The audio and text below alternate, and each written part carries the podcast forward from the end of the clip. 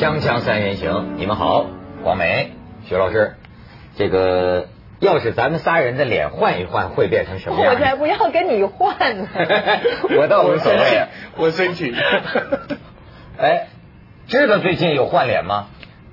全球首例啊，不是吴宇森的电影啊，嗯，法国全球要，所以人家法兰西民族是吧？什么事儿都头一份儿，就是全球首例换脸手术，在法兰西已经进行完了，换了半张脸，而且真是很很奇异，上半张是吧？下半张，下半张。所以为什么眼睛还是原来的？哎，非常复杂。你看看这个照片啊，我给大家看一下我是怎么做这个。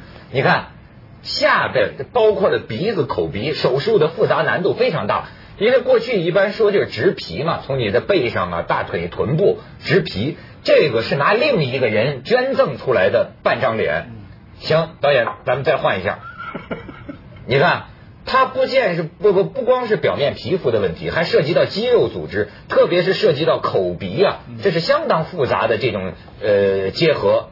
然后咱们看下面，哎，你看这是电脑绘影图形的，就它换的红色的部分换这么一小张脸，其实也不到半张，大概也就是三分之一这样，对不对？但这已经是世界首例了。三角区啊，换的就是这个三角区了。这是这是人这个最容易流血的地方，你知道吗？这手术难度相当高吧？相当高，，要不然以前就没发生过。这个事情出来之后啊，你像英国有一个巴特勒教授，他一他过去其实全球好多科学家在进行这种研究，但是像美国也是不准，这个官方呃这个不批准，英国也是。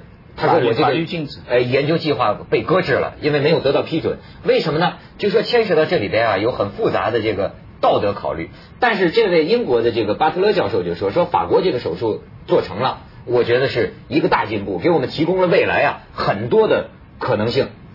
据说他这个人是因祸得福是吧？他想自杀，嗯想自杀，结果他的他喜欢的狗啊，他的爱犬啊拉布拉多，就是把他要为了把他叫醒，就把他的眼脸咬坏了，是不是这样的一个情况？对就非常非常戏剧性的。嗯他现在好像是得到巨款，可以拍纪录片了，就是这个换脸的这个人呐、哇，啊，他可以，他有一笔巨款，就人家把他这个整个事情拍纪录片，我我看拍故事片也可以了，包括他前面为什么要自杀，什么什么的，最因为这最无辜个是太戏剧性了，最无辜、最无辜的，应该就是他把他叫醒的那条狗了，啊。已经被人道毁灭了，是吗？嗯，不，这狗也是，不救命恩人吗？这也是毁容的恩人呐、这这狗，这谁知道狗怎么想？但是都说是狗啊，当时是为了叫他服用了大量安眠药，好像说是因为感情问题吧，就自杀。三十八岁的女子嘛，但是他这个狗啊，说是舔它，舔它一看这个主人老不醒啊，就拿爪子挠它，抓它嗯呱呱呱把这脸给后来咬他，还咬咬了他，把他脸都咬咬毁了，咬烂了，嗯很传奇啊。半年之前跟他同岁的一个人上吊自杀，当时是送到这个医院脑死亡了，也是女的嘛，脑死亡，脑死亡，但是呢，哎，可能是家属死者什么遗愿，就说我这个器官啊可以做捐赠，于是就把他这个脸接在这个女人这张脸上，夺命双痴啊！怎么前不是有个叫夺命双雄吗？吴宇森有个电影，记得吧？但是，但是你看哈，这个呃这个事儿啊还很难说。虽然说这是欧洲科学的一大进步，等等等等啊，但是呢，呃，这个医生都讲了，说有个什么问题呢？病人动手术的时候需要承受血管闭塞导致手术失败的风险，这是第一，近期的。到了中期，压抑排斥的药物可能无效，另一个人的脸还不是说自己的皮肤植过来的，嗯是吧？长远来说，这个药物啊还有致癌的风险，所以这个呃呃专家都讲嘛，他可能打回原形。就虽然现在是做了，但是他也也可能失去他的脸庞，需要重新再进行整容复原手术。我觉得除了这个身体上的呃问题之外，我想他心理上应该也要承担很大的压力，因为你照着镜子，就说毁容是一件事情，但是你看着眼看着自己的脸换成其他人的那个样子，我觉得那个心理上应该很难接受的。我想他的所谓的后呃后续的术后的心理建设，应该还要再做很多很多的东西。然后你刚才一直在讲，你刚才在我们今天为什么要讨论这个问题？你就跟我讲说有道德道德问题。是啊是啊，是我我我其实这是我最大的问号是为什么有道德问题？哎，我给你念一段魏道士的观点啊。好，这个很英国移植学会，人家还专门有一道德委员会主席威格莫尔说。对所有移植病人来说，身体的一部分不属于他们自己，是一件难以接受的想法。容貌和一个人的身份认同有密切关系。接受面部移植者必须适应这个新的身份以及其他人的反应。但是呢，另一位道德研究医学的专家，他呢就持另一个观点。他说呢，这个只要病人知情，病人同意，我看不到任何原因要否定医生医生们的这个技术和勇气。至于动手术那个医生，他的感受是什么？说这个谁难受谁知道。他说看到这个病人的这种情况，我想如果是我的女儿的话，我会为她动这个手术。所以你看，这就是道德方面不同人的观点。我我也看不见有什么道，我觉得这个目的性很重要。我我曾经看过一个电视剧，我不晓得那是虚构还是怎么样。他有一个逃犯，嗯，他是一个重刑犯，但是他还没有被抓到之前，他洗钱。OK，在南美洲那的的的的的那个经济犯。他拿了很多很多的钱去让整容医生帮他换，就是当然不是换上别人的一张脸，而是把他的脸已经整的，就是完全已经看不出来。之后呢，他再重新拍照，弄一个新的护照，然后逃亡。那你我就觉得这个有道德问题了，这绝对是有道德问题。但是他的目的只是为了救这个人，挽救这个人，我我看不见。在所谓的道德，你知道道德学家他考虑的都是一棍子打死一船人那种问题，就是他不会认为一个个案，比如说你有你的具体情况，就像什么当年的试管婴儿啊、克隆人呐，就是说我允许了你一个个案，这意意味着会引发一系列的问题，就是这都可以了，就一个可以做呢，全人类都可以做。哎，现在内在的东西换，现在没有太大的道德争议，嗯，包括换心脏，现在也有移植别人的。你刚才说了。某某人血全部换了，对不对？对，我我啊，他的性格也也也变了。对，性格变了，变成另外一个人了。对他说话的方式，因为我以前有个朋友，我有一个朋友，他出了一个大车祸，他开他自己开跑车，然后被人家被人家怎么样碰了一下，他自己翻上去，然后整个车翻滚，他人家就觉得他应该是没有救了。后来那个家人说我要抢救，要抢救，所以他真的是。五脏六腑全乱了，乱了套了在里面。后来真把他救回来了。他们说呢，他我看到他的伤口，就是说他都穿毛衣，但他那个伤口就是这么高，都还看得到。他到他。开就从胸腔开到腹腔，一路这么开下去，里面的他说换血就不断的输血，所以他身上的血液听说是就是等于是你正常的一点五倍换，就是等于全身换掉了之后又一直在。徐老师说哈尔滨那位是输了多少九九千 cc，说可以换两遍。那这个人就换了一遍半的血，换完他他复原了。但是他整个人除了个性大变之外，说话的方式，那个平常的那个觉，他老婆都不认得他了。可他自己有没有问题适应呢？他自己有没有心理危机或精神感到我自己？哎呀，我不是我了，我变了。他还挺开心的。他我我觉得我自己觉得他可能真的从别人身上的那个因子，他竟然很开心说啊，原来他活过来之后，他说哦，原来我这么有钱的，他就开始享受生活了。哎，这个有两种解释。嗯，一种解释啊，是这个旧医学，在这个医学发展的这个历史上曾经出现过，就认为就是说人的血液，说灵魂在哪儿啊？哎，灵魂在血液里。也有人说灵魂在心脏里，甚至有人说灵魂在肝脏里，这就不同的这个这个各各各各种各样的学说。但是现在一般认为，你这个血血液换了血液对人，你像那个白血病人，你知道吗？移植了之后啊，就是就是把这个血换了之后啊，血型都变了。血型对呀，你比方说他他有几个哥哥，呃，比如说他是 A 型血，他哥哥可能是 B 型血，呃，最后反正怎么换了之后，他的血型都换成他哥哥的血型了。但是在现在一般认为，就算这样里边的换，不会影响一个人的性格，不会影响他精神世界的东西，是这样假定的。对对对对对。之所以提出这个道德疑惑，就是认为脸会影响一个人的。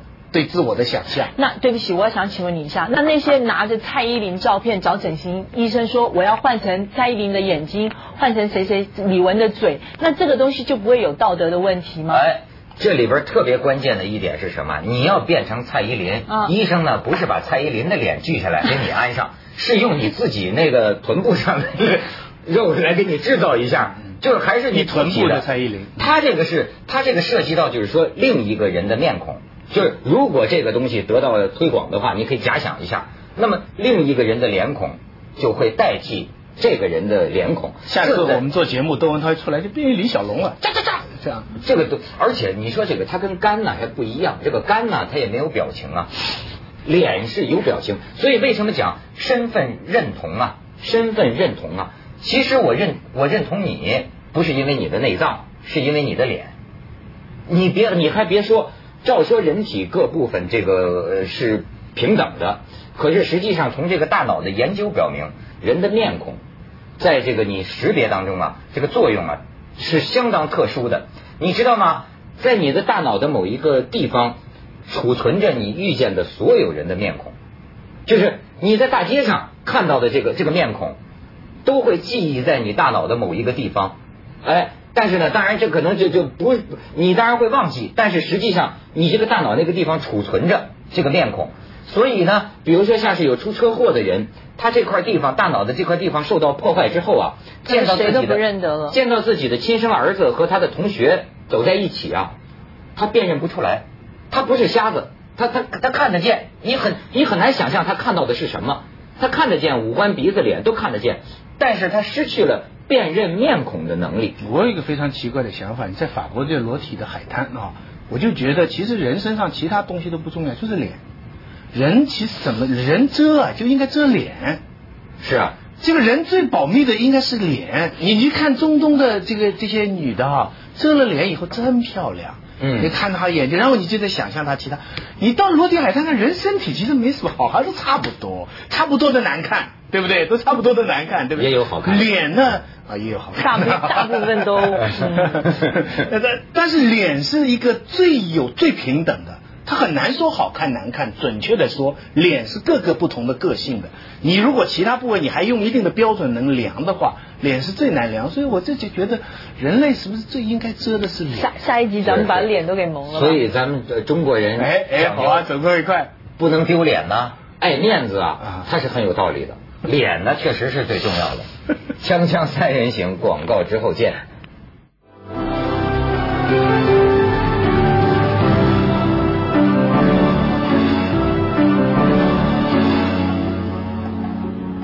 王美，你对你自己这张脸是不是也有特殊的感情？当然。不是，就是一个长得漂亮的女孩子啊，我不知道她是怎么对待，就是她是。会不会就是一个人在房间的时候，会长久长久的看着镜子，顾影自怜是吧？啊，觉得自己美呀，哎呀，这个会不会有这种啊？一定有。你又要觉得你又要觉得我不正常了。我告诉你，我最害怕就是看镜子这件事情。我刚刚出道当模特的时候，我们老师告诉我一件，我告诉你，你每天对着镜子八小时，你就对着镜子搔首弄姿，搔首弄姿，你马上就成名模。哦。我告诉我就没办法。怪不得我现在不上镜了，就缺乏这种训练。嗯，我改天送面大镜子给你。哎，真是。不，我觉得我一直觉得，就能把自己大幅度的整容的这些人，真是太勇敢了，真是很勇敢。你你想想，你看，也许是得到一点好处，你的鼻子高了一点了，眼睛大了一点或什么，可是你瞅着，他就不是你了，他跟你原来就不一样了。你要一，这真是。直面美丽的人生啊，这个勇气比鲁迅在直面惨淡的人生更更加大的勇气。你你能想象吗？假如说人家能把你们往汤姆库斯的方向改一改，改的肯定比你漂亮，你愿意吗？嗯，所以现在我觉得这个事情，你比如说咱们说这些事情，都是因为出事故了，他他他他他这个脸被毁坏了。对，你说的那种是属于为了漂亮自己再去整容，这玩意儿那当然当然是比较有勇气的了。但是其实这都关联到啊，你对你自己身体的一个看法。嗯，咱们脑子脑子里啊，呃，有很多就说古代人的那种意识，认为这个身体啊，怎么能够随便这个破坏、更换什么什么改造？哎，可是你现在看来，这个这个这个医学的这个知识啊，告诉我们好像就是我觉得没什么了不起了，就像换脸的这个呃这个医生一样。你比如我过去啊，是很封建迷信的。比如说，我认为阑尾都会有用处的，呃，没没有用处的话，为什么要长在人的这个腹腔里？嗯，所以呢，我就不希望呃这个割阑尾。当然，我也我我我也没割。但是你看，真到你病了的时候，我跟你说，你什么都不想，猪的肝，狗的肺，能活命就行啊。他这个心情是大不一样了。对，这真为了救命呢，什么都可以做。但是如果还没到这个地步呢，呃，他现在的争论也是在这里。他如果不换那个人的脸，他也还是可以活下去。他用他自己身上的皮肤去植一个可能不怎么样的一个脸，对不对？还是可以活下去。还有你讲到更复杂的一个就是自我想象、自我认同的问题哈。你知道我我第一次做这个节目哈，回去我看录像，我吓了一大跳。怎么？这是我吗？你明白这意思？就是说我第一次看到在电视里我的形象，跟我自己对想象，我自己对徐子东的自我想象。是非常不一样。哪一个比较好？当然，我原来想象的好。我觉得电视上出现那个人说话这么没分量，这个不深刻，怎么这么不稳重？说我不是这样的，我就觉得，而且也不大好看，等等。我自己想象的要比他好多了。然后经过这几年在窦文涛的循循诱导之下，我已经换成完成了这个换脸的过程了。但是窦文涛心理上的这个。换脸就是说，我在想，人可能也是这样，就他一下子看到东西跟他原来想象的是是不一样，然后他渐渐渐渐的被迫认同说这就是你，然后你渐渐渐渐的你就觉得这是你，会不会有这么一个过程？我真的，我跟你讲，不是第一天啊，很长一段时间，我觉得 on，我是这样的吗？哎，是这样。所以徐老师做电视这种事儿，包括做这个广播这种事儿啊，呃，能改变人的容貌。这我而且能改变人的声音，这都是我的亲身体会。你知道，就是咱们老玩那个游戏，呃，这个一个一个心理测验，就说你最喜欢的三种动物。第一种动物呢，就代表别人眼中的你自己；第二种动物呢，就是第一种动物是自己想象的，别人眼里你是什么？啊。第二种动物是什么？你自己觉得你是什么？嗯。第三种动物呢，是实际上。天命所归，你的本命实际上你是什么？这个游戏不知道准不准，但是我感兴趣的是他看的这种方法。你知道，你比如说你在电视上的人，实际上啊，你你以为你自己是个什么样子，和观众以为你是什么样子，你不清楚。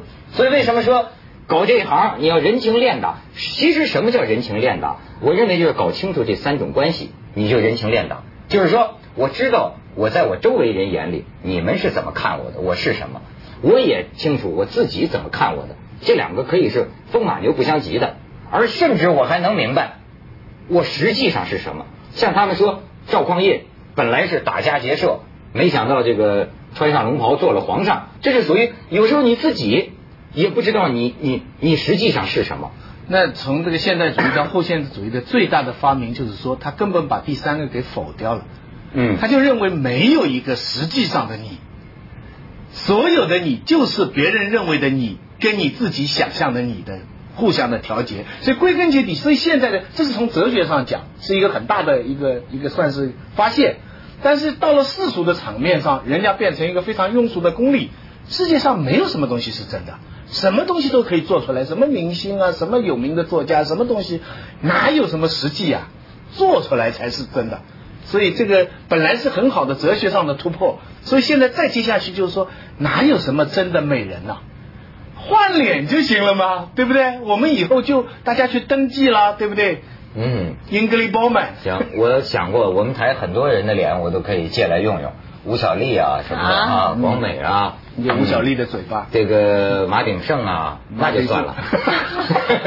锵锵三人行，广告之后见。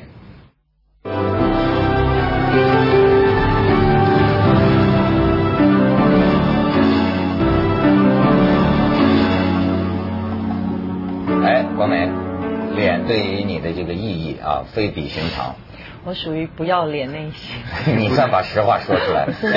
不要脸的类型，就是你刚才讲的那个测验，我们以前都做过。但是就是我现在的生活方式，就是属于我跟徐老师一样，我每次在电视上看我自己的时候，觉得哦天，怎么这么难看呢？讲的要求太高，那你要求太高。真的真的很难看。挺好看。但是但大部分人看我说，妈美，你长得比电视机好看多了。就通常。就一般人看到我电视机好看多了，他们对他们就会激动，他说：“哦，你长得比电视机好看多了。”我说：“谢谢谢谢谢谢。”所以基本上呢，我现在也不想去看电视，我根本就不想看我自己在电视上什么样子，所以我基本上。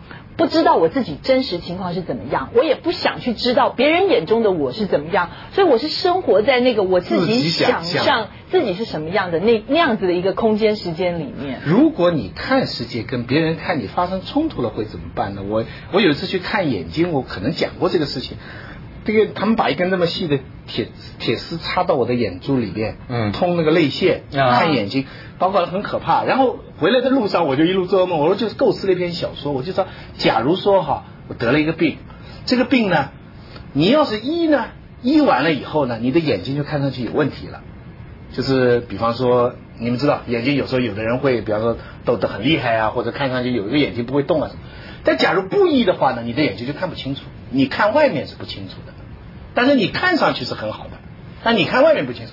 假如碰到这样的情况该怎么办？我设想了这么一个短篇小说。假如碰到一个情况，就是你明白这个意思没有？要么你看上去受损了，要么你看世界的能力受损了。嗯。你会选择要做什么呢？你会选择什么？需要选择什么？我拒绝选择。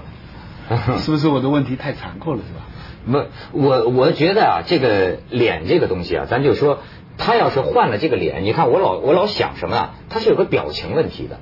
为什么说别人对你的这个身份认同啊？你脸上习惯是个什么样的神态表情？这个有多少成分是跟你的这层肉和肌肉有关系，还是跟你内在有关系？那人那人演员人演员有那种十八变的表情，那怎么办？你看哈。你要用什么认同他呢？演演员好，演员练的就是这玩意儿。演演员他就得掌握自己的表情。接着下来为您播出《凤凰子夜快车》。